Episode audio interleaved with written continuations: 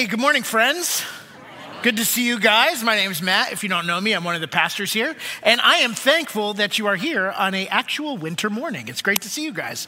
Uh, we're going to start with the offering. Ushers, come on down, and as uh, they do, would you guys join me in prayer for our offering and for our time together in God's Word? Let's pray. God, uh, thanks. Thanks for bringing us here. Thanks for the way you provide for us. And Lord, as we give this morning, we pray that we would be giving with gratitude and joy and thankfulness, knowing that we are giving back to you what is yours anyway, and that um, as we give, you will do great things for your name's sake here in Essex and Burlington and beyond. We pray in Jesus' name, amen. Amen. And thank you for giving. Uh, if you're new or visiting um, and you're not prepared to give, please feel no obligation to that. You don't buy a ticket to church when you put anything in that offering basket. We're glad you're here. And those of you who do give, who call this church home, thank you for your continued partnership, your uh, and your giving and your worship through your giving. It is a joy that we get to do so many awesome things together as a church and to serve others. And your generous giving makes that happen. So thank you. Thank you for doing that. Uh, today, we're going to focus in a little more on what we began last week, discussion about prayer.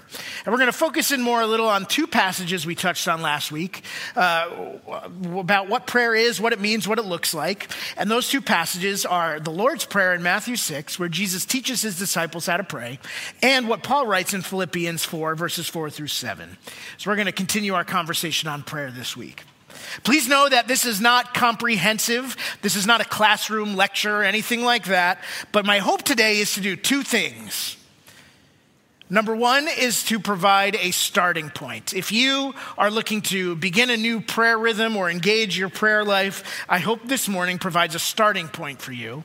And the second thing I hope for today is that it uh, is an opportunity for evaluation and re engagement if you uh, are a Christian or you know you have a prayer life and you feel things have gotten stale or you've kind of drifted out of the practice, I hope today it re-energizes you and gives you a vision and a, a starting place to get back re-engaged and to help your prayer life get on track as you uh, connect with the Father. So that's my hope for today. But let me start with these words from C.S. Lewis, who wrote about prayer more than once. But here's a quote I want to share with you. C.S. Lewis said, I pray because I can't help myself. I pray because I'm helpless. I pray because the need flows out of me all the time, waking and sleeping. It doesn't change God, it changes me. Now, I think prayer is a tension point for anyone who follows Jesus, for Christians. It's a tension point because, on the one hand, God already knows, right? He's God. And Jesus says very plainly in one of our passages today in Matthew 6. He said, Your Father knows even before you ask. Because he's God. What kind of God would he be if he didn't know?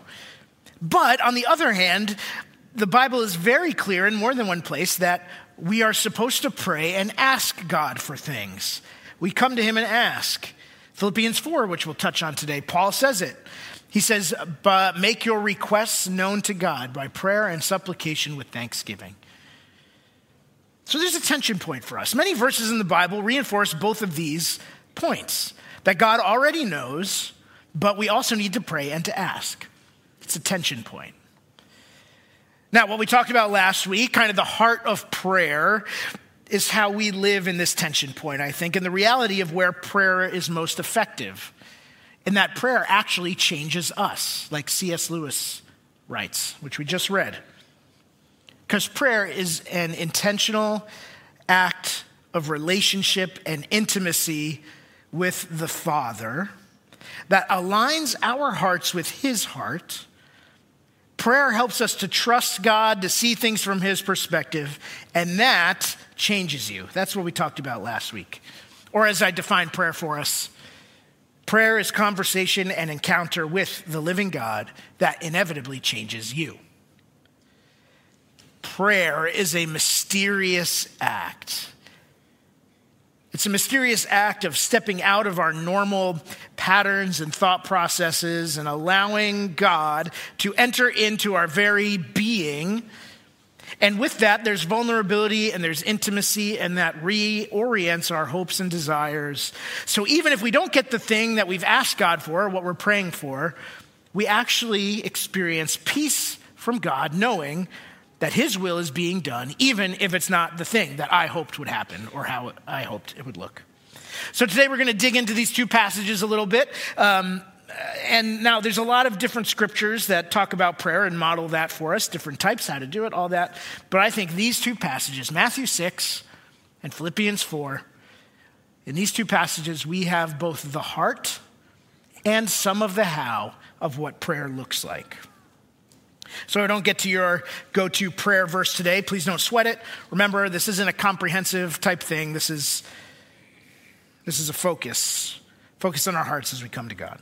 So, we're going to start with Matthew 6. We're just going to get into it where Jesus is teaching his disciples how to pray.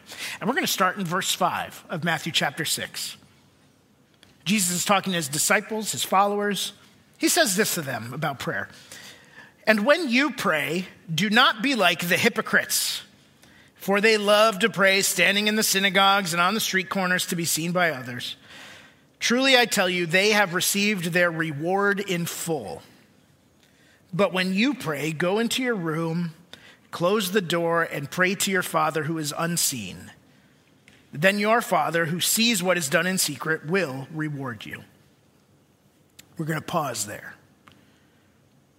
Jesus starts with the heart when he talks about prayer. Talks about our motivation for prayer. What motivates you to pray?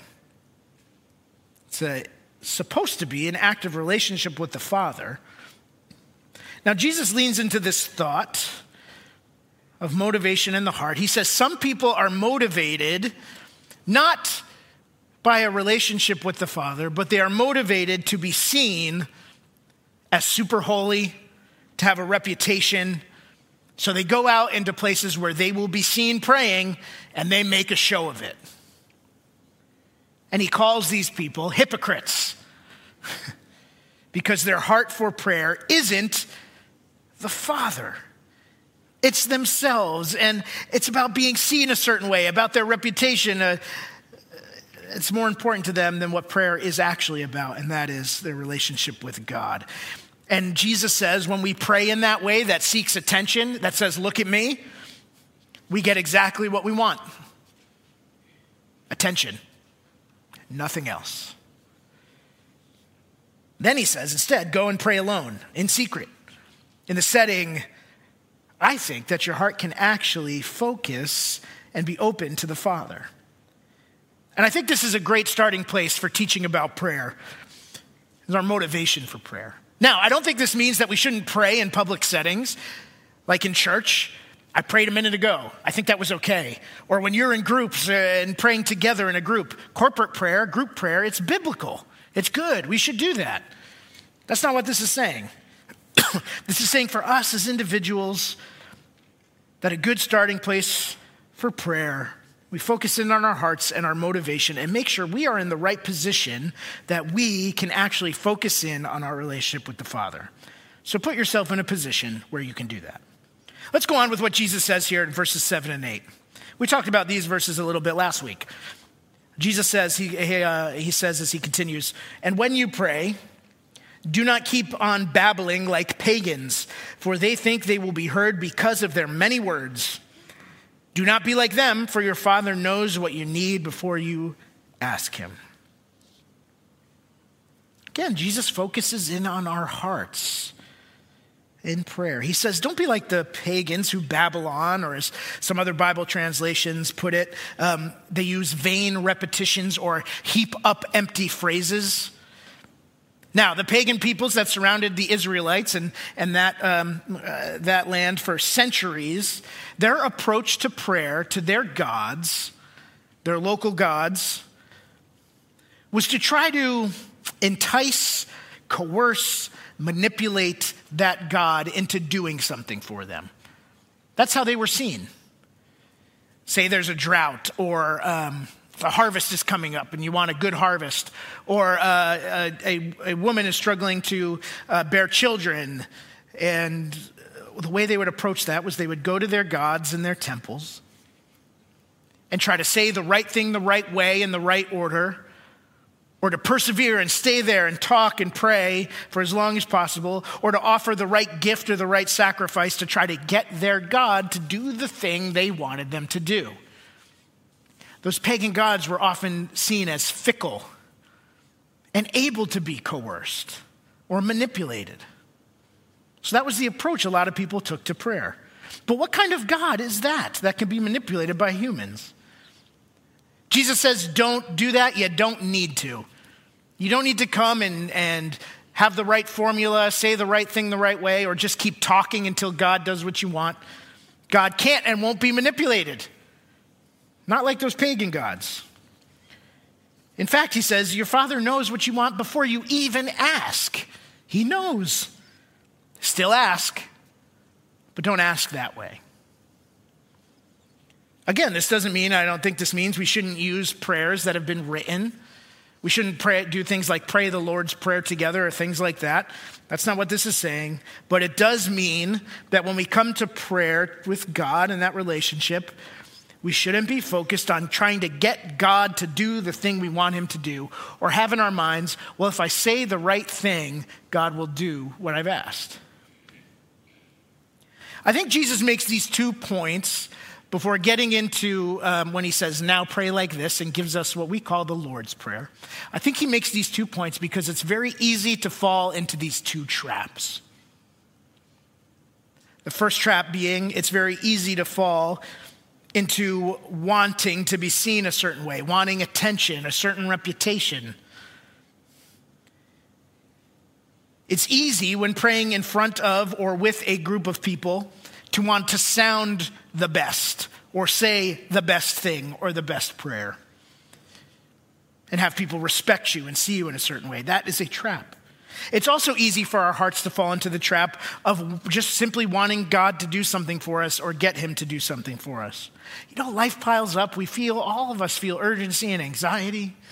There's things we need, things we're desperate for. It's really easy to fall into the trap that prayer is about getting from God, not about a relationship. So, Jesus, before he teaches us what to pray, teaches us how to pray the heart, the posture, the manner in which we come to God. Be careful of the traps. Stay focused on your relationship with the Father. And then he models for us a prayer in verses 9 through 13. Let me read these verses and then we'll look at them little bit by little bit, dig in a little deeper. Verse 9 This then is how you should pray Our Father in heaven, hallowed be your name. Your kingdom come, your will be done on earth as it is in heaven.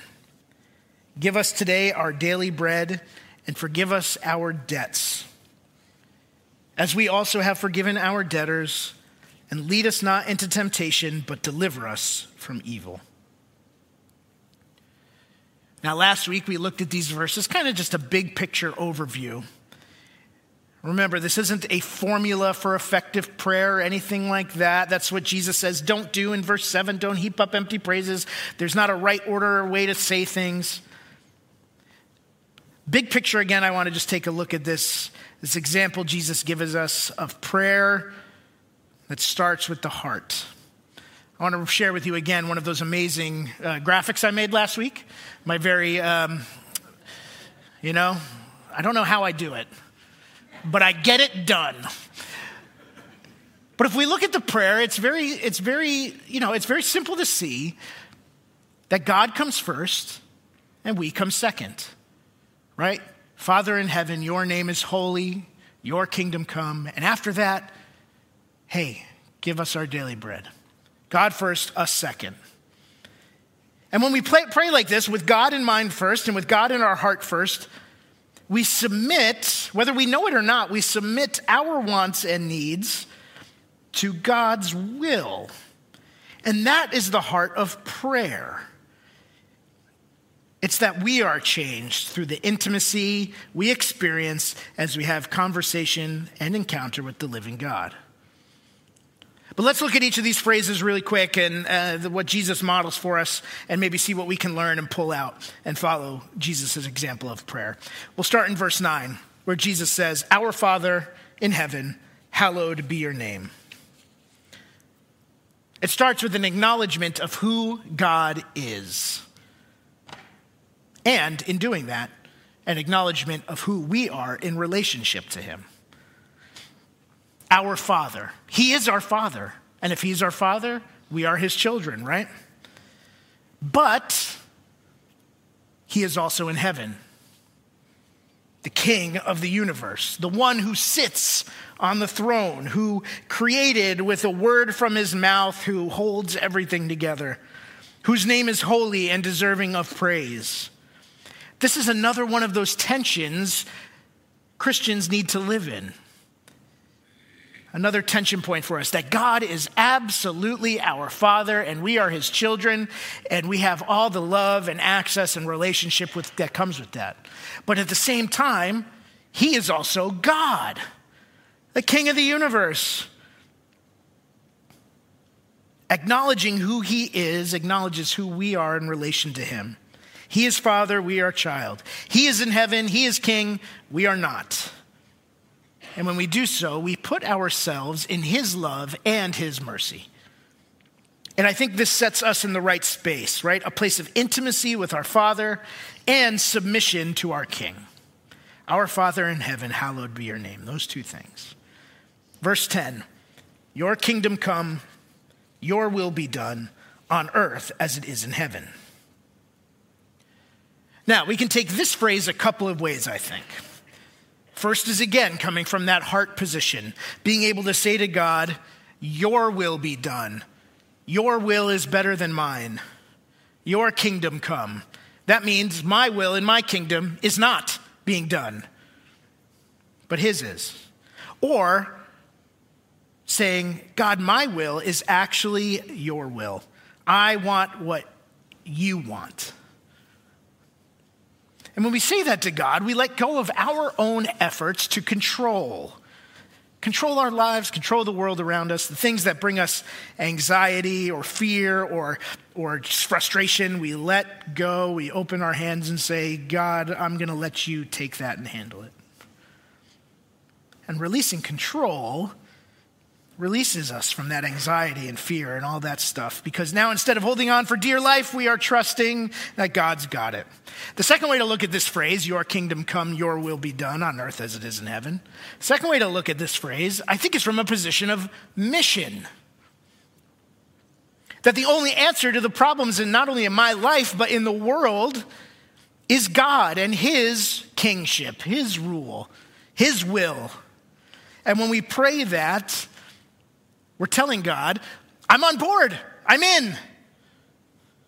I've got the vision, and I will do what it takes to live in and work for your kingdom here and now, and to help others do the same. Now, from those first two phrases, the prayer is going to pivot from a God first to us second, right? Me focus, which isn't bad, it just has to come second in submission to God. So let's shift now to us. Verse 11 Give us today our daily bread. It's a request for daily provision. You have needs, you have concerns in your life, bring them to God. This is both an expression of need and trust that God will indeed provide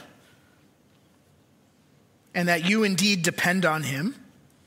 And I think this is an example of just simply a prayer request of asking something. And that can be anything. The Bible has no shortage of examples of requests of God, of prayers, and encouragements to come to God in prayer with what you want and what you need. Now, I've noticed that most people tend to fall on one side or the other of this thought process. I think it's with well, everything, right? We fall into extremes. We're a very ex- a polarized, extreme uh, culture these days. And when it comes to prayer, I think we do the same uh, at this point. Let me explain. Um, some of us, I think, fall into the mindset of never asking God for anything.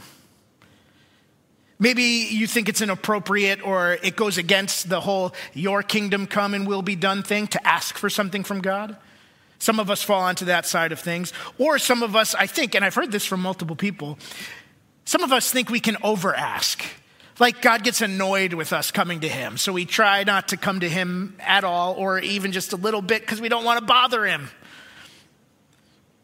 But on the other side of that, I think there's some of us, I know there's some of us, who the only prayers we ever pray are asking for stuff. And we ask again and again and again. Prayer is request. We tend to fall, I think, a lot of us into those two sides of this, but there is a healthy middle and a balance that comes with the right heart of prayer. Asking God whatever I want, whatever I need, but make sure that your heart is first for the Father. And you're coming in the context of a relationship with Him.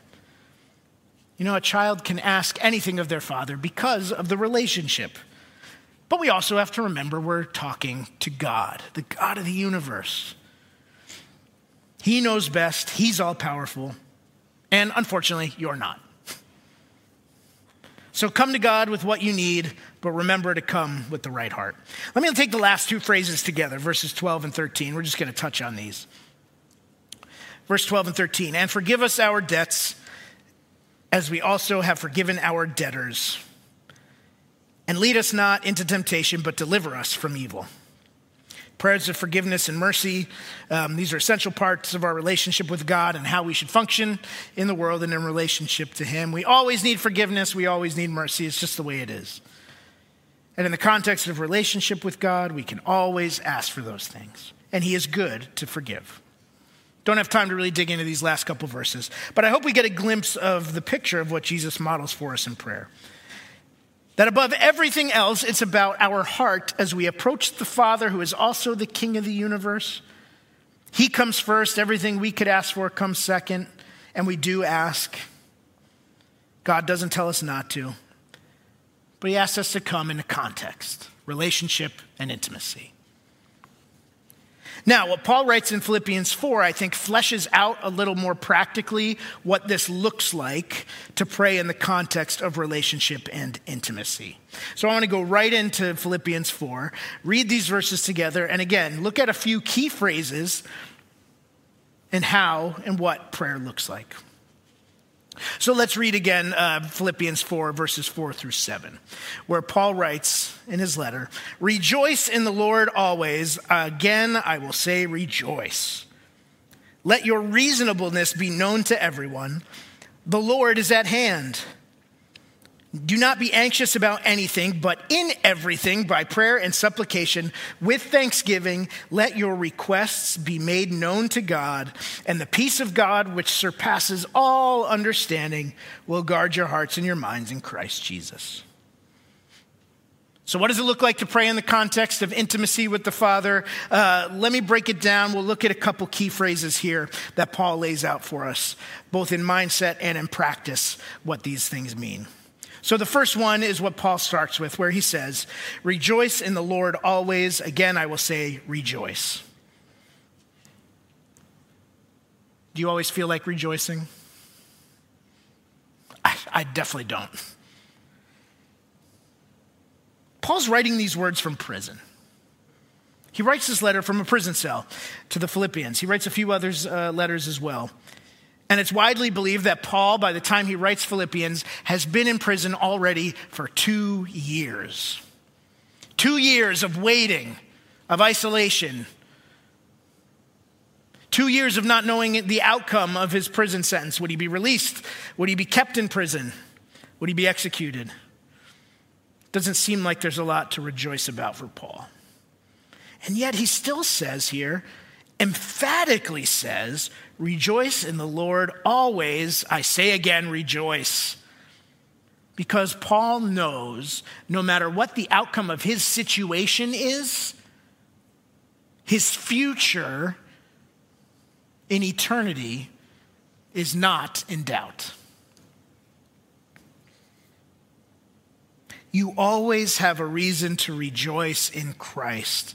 No matter what is happening in the world, Jesus still died on the cross and rose from the grave. That cannot change. No matter what's going on in your life, forgiveness and salvation is still available to you through a loving, faithful relationship with Him. Nothing can change that. And that means when we believe in Him, our good future is still secure. Nothing can change that. As long as you hold on to Him, one day you will be with Him forever.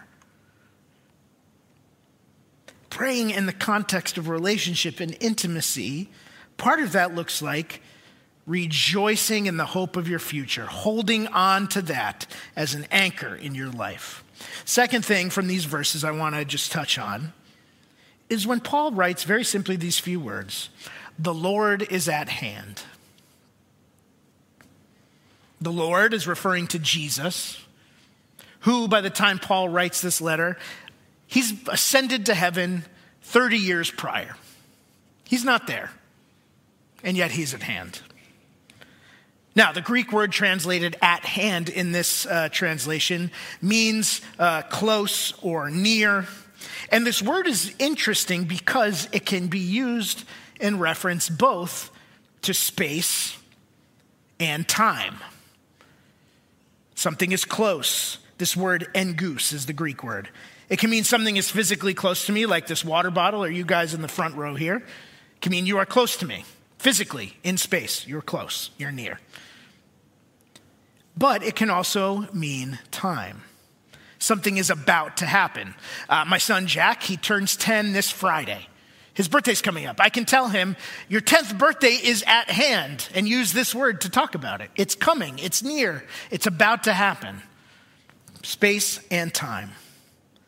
Now, for the first century Christians, the common belief was for them and the disciples that Jesus' return, his second coming, which we believe in today is going to happen still, it's coming, they believed it was going to happen in their lifetime. Many of them believed they'd be alive to see Jesus return. And they believed a lot of the same things we believe about the second coming. Uh, you know, they wrote the book on it uh, that it would be sudden and personal, that Jesus will come, he'll defeat Satan and evil and everything. Our relationship with God will be like it was supposed to be before Adam and Eve ate the fruit in the garden. And they believed that was going to happen in their lifetime. So when Paul writes that the Lord is at hand, he means both these things. He means that Jesus is close to you, he's near. No, I can't reach out and touch him. He ascended to heaven, but his spirit is here. The Holy Spirit dwells in and among us. He's close. But he also means that he is coming soon. The expectation, he is coming soon. He's going to return and make everything right. And I think this reinforces that call to rejoice that Paul writes. And it sets our expectation that God is indeed close. He's closer than we might think. And his will is happening and will continue to happen. Third thing I want to touch on from these verses is this where Paul writes, But in everything, by prayer and supplication, with thanksgiving, let your requests be made known to God. I think this is where it starts to get real good. Bring your requests. God says, this is his word to us. He says, Bring it to me. Make your request known to God by prayer and supplication. That word supplication, uh, I don't think I've ever used that in regular conversation, but the Greek word that, that's translated here as supplication simply means uh, asking for something. And it can be applied in a variety of ways a child asking their father for a glass of water, a, a servant asking the king for something, kind of hat in hand. It could be pleading. It could be uh, asking a friend for help. It can mean a need. It can mean a want. It's a very broad word. You can bring anything to God. Anything. There's no limit to what you can ask God for. It's okay to ask. There's no limit. But there's a caveat that Paul writes in these words. He says, Bring it with thanksgiving. With thanksgiving.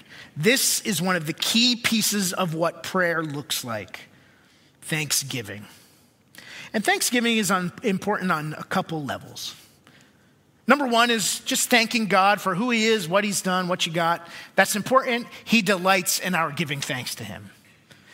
But the other level, I think, is a little more profound.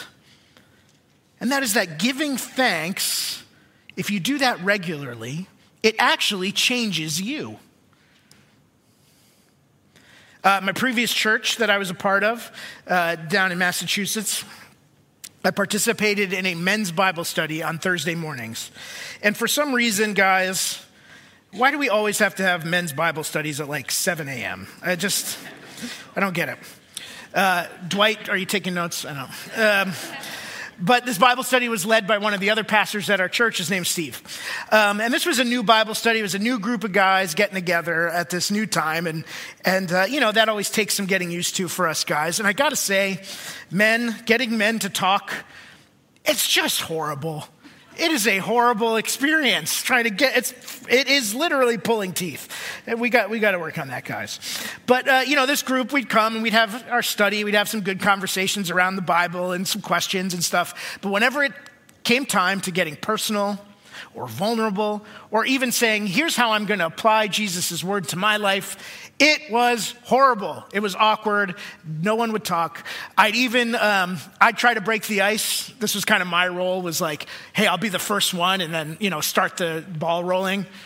The ball never rolled. I'd, I'd say it and then I'd just be out there like, right, guys? And crickets. Oh, man, it was rough.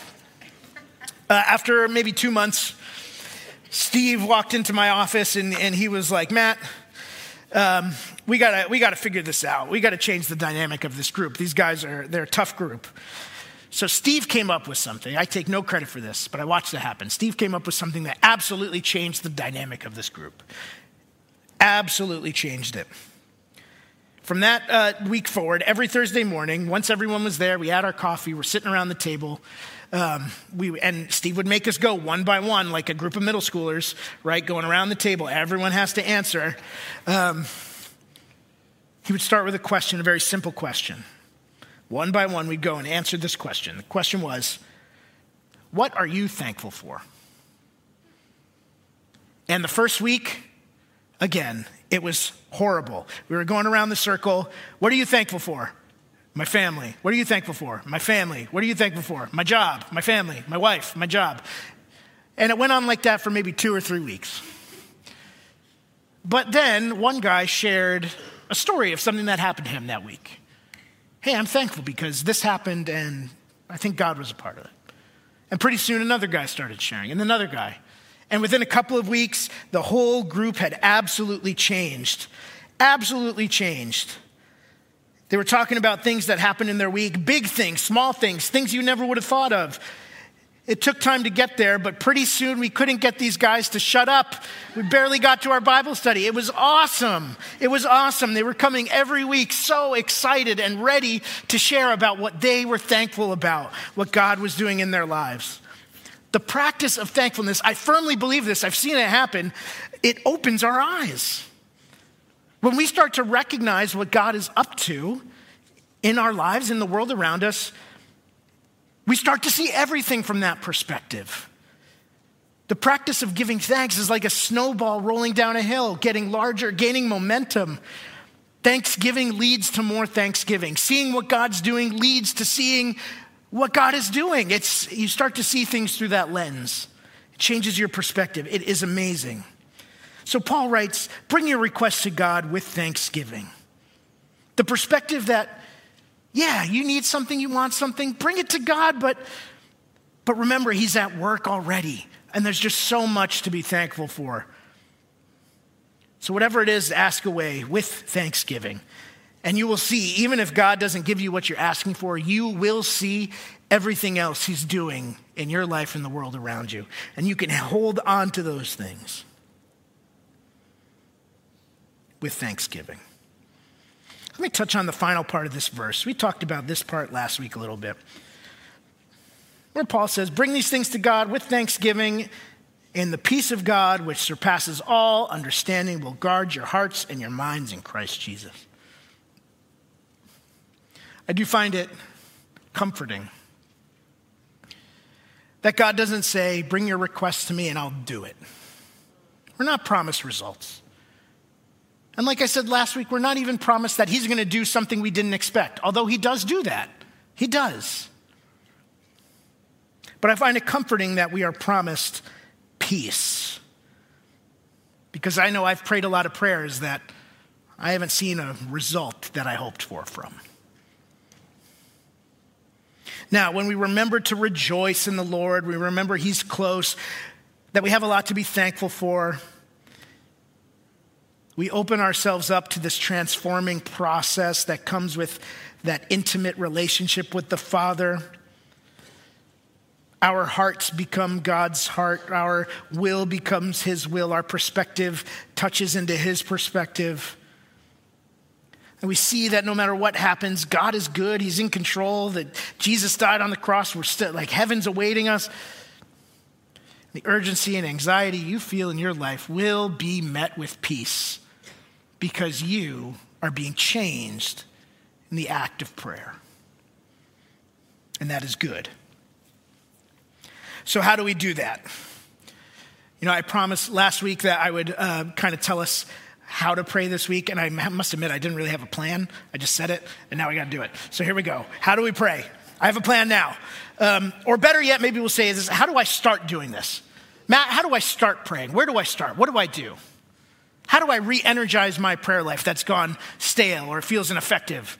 I'm just not feeling it lately. Well, here we go. I've got four encouragements for you this morning. Four things that I think, reflecting on some of the stuff we've talked about in prayer and what the Bible says, excuse me, four things that you can start doing today, today, that if you commit to them and do them, I promise you, you'll experience what we've been talking about. You'll have a good prayer life. You will be able to connect with the Father. Four things, four encouragements that you can start today when it comes to prayer. Number one, make it regular, make it routine, schedule it if you have to. Commit to it. You know, I think for a lot of us, and this includes myself, I, uh, there's a false equivalence we make between something that's scheduled and something that's meaningful, especially when it comes to spirituality. Well, if I, I schedule it or it becomes a routine, it's unmeaningful because it's not spontaneous. It's not like this burst of emotion or whatever that comes. And I think we make that equivalence. And I, I don't think that's, a, that's correct. I think that's a false equivalence that I tend to make, and I think a lot of us tend to make. It doesn't have to be one or the other especially if you're looking to start something new. If you're going to have it be part of your life, you really have to commit to it and make it a regular, scheduled thing that I can count on, that I know it's coming every day. You know, I have a notification in my calendar, 9:30 a.m. every morning. Pops up and says, "Pray, 9:30 a.m." And it's a reminder to me to stop my busyness, put down the to-do list, and maybe I have to wait a little while to get to it. But stop. There are some things more important. Focus on my relationship with God. So if you're looking to start a new prayer routine or wanting to energize your prayer routine, as, as lame as it might sound, schedule it. Make it a daily part of your routine, make it regular. Schedule it until it becomes habit. And start small. Don't be afraid to start small. You don't have to go in for three hours right away. Start with two minutes. Then push it up to five minutes, then to 10. And build it up. And pretty soon you'll be enjoying abundant time with the Father. Set goals, stick to those goals, commit to it, make it a regular thing. That's my first encouragement. My second encouragement to you is to keep it simple. Keep it simple. Focus on simple prayers. When beginning a new prayer routine or getting back into that, it can be, it can be hard to know where to start. There's a lot of stuff that piles up, right? A lot of stuff you could say, a lot to ask for, you got a lot going on. Or maybe it's just awkward. You've never like spoken to God before. It's, it feels weird. You don't know what to do. It's where do I start? Well, keep it simple. Start small. It can be one phrase or thought that you repeat Help me, God. I love you. Forgive me. Whatever it might be. Keep it simple. There was one year, 2014, 10 years ago, hard to believe. 2014, I spent the whole year pretty much focused on one simple prayer. It's a time in my life where I was feeling a lot of frustration. There was some transition. God was asking me to wait. And I had a hard time with that. This simple prayer helped me to hold on through this year of waiting and transition. It's actually a prayer that was written by uh, Augustine, early church father. He wrote this in the fourth century. It's the first line of a poem he wrote. It's like a prayer poem, one of his earliest works. And it's a prayer that Augustine himself would come back to again and again throughout his life, that I adopted and made my own simple prayer. The prayer was simply this Lord Jesus, may I know myself and may I know you. May I know myself, may I know you. I prayed that prayer for a year. A year when I was a new dad, which was, you know, not the easiest thing to figure out. I was out of seminary. I had resumes all over the place looking, you know, God, where do you want me? Well, no church would hire me. It was a year of frustration, and God asked me to wait. And I hung on to this prayer, simple prayer Lord Jesus, may I know myself, may I know you. Who are you, Lord, Father and King? Who am I before you? Who have you made me to be? Simple. So start simple. Start small.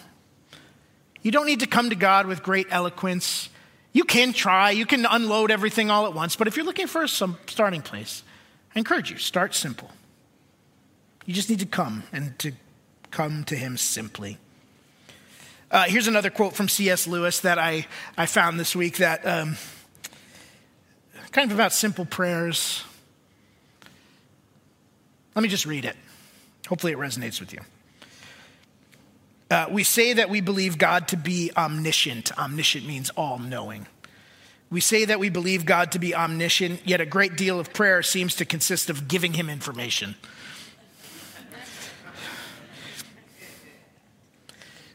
You can pile up the words, you can come to him, you can unload.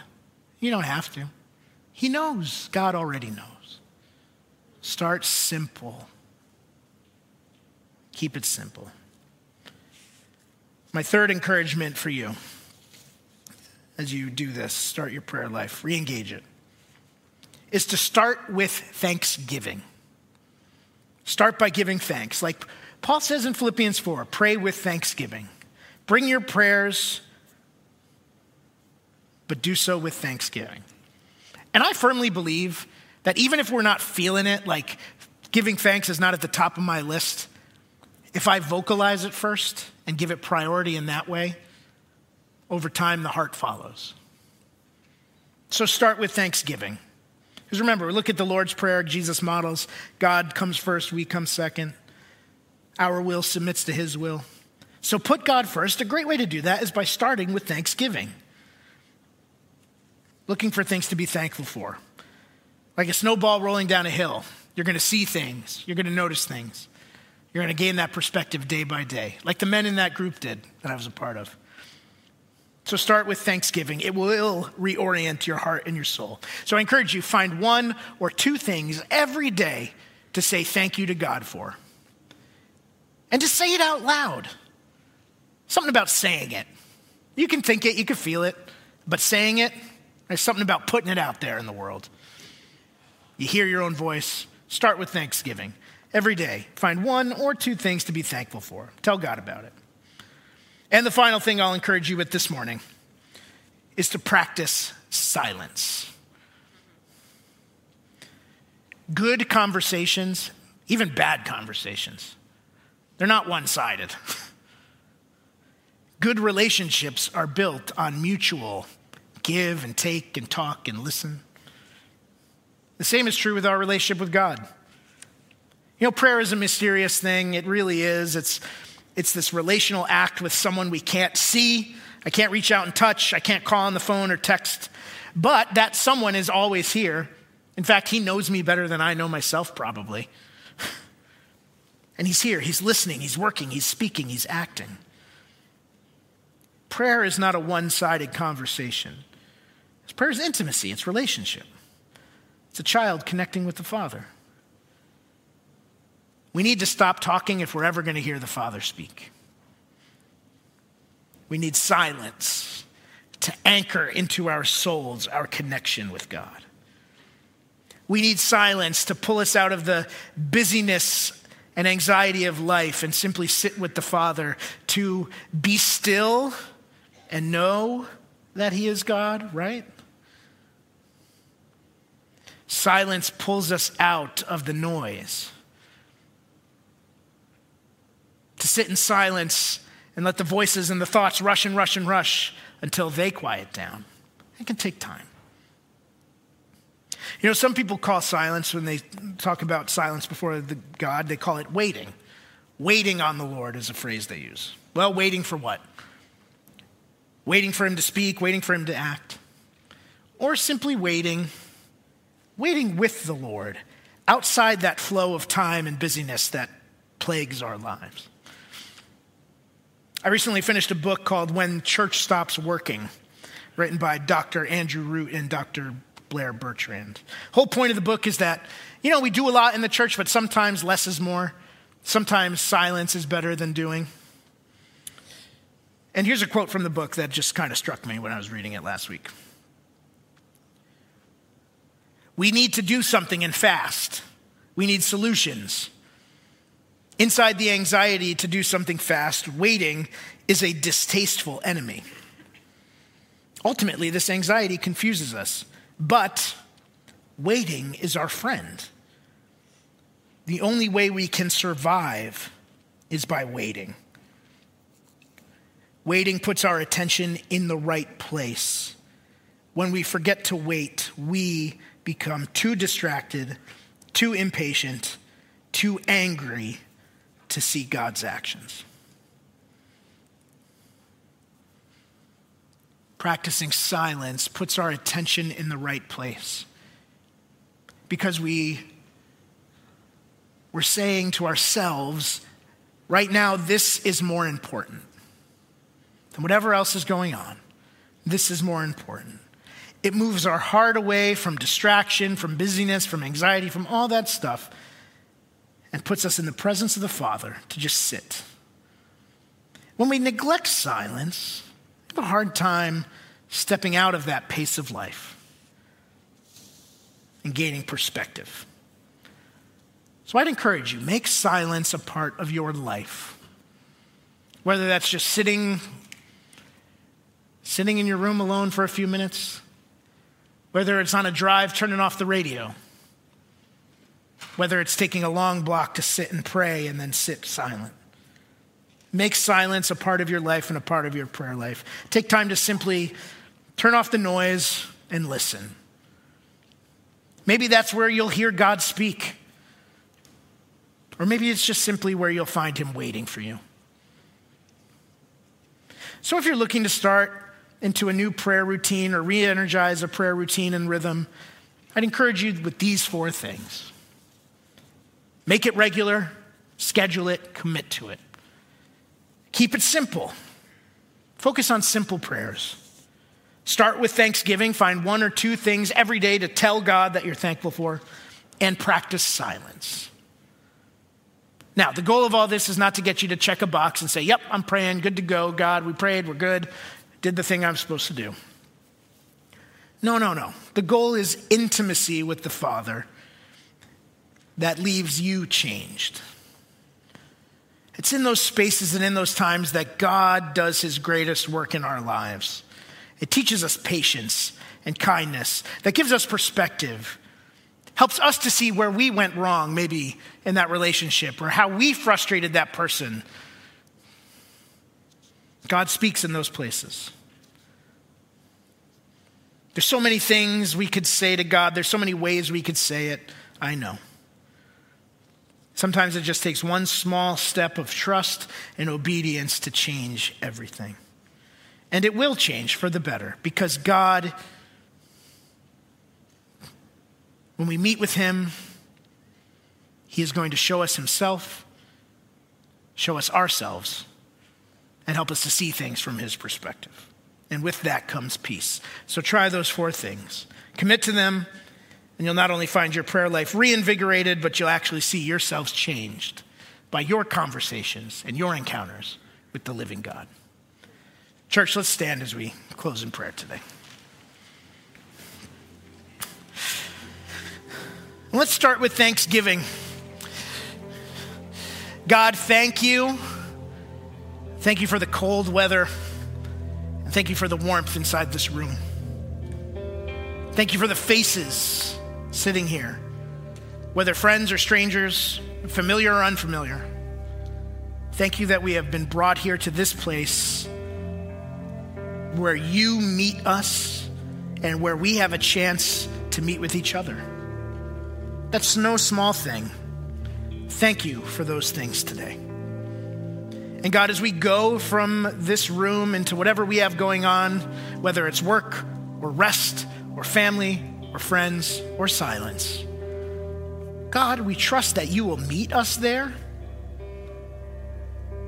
Lord, help us to be open to you in every moment for our transformation and for the transformation of the world around us.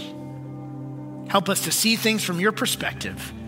And God, may we experience that peace that you promise in your word a peace beyond understanding so that we can hold on through all the busyness and anxiety of life, knowing that you are here and that you are waiting for us in eternity. We pray in Jesus' name. Amen. Amen. God bless you, church. Good to see you today. Go in peace.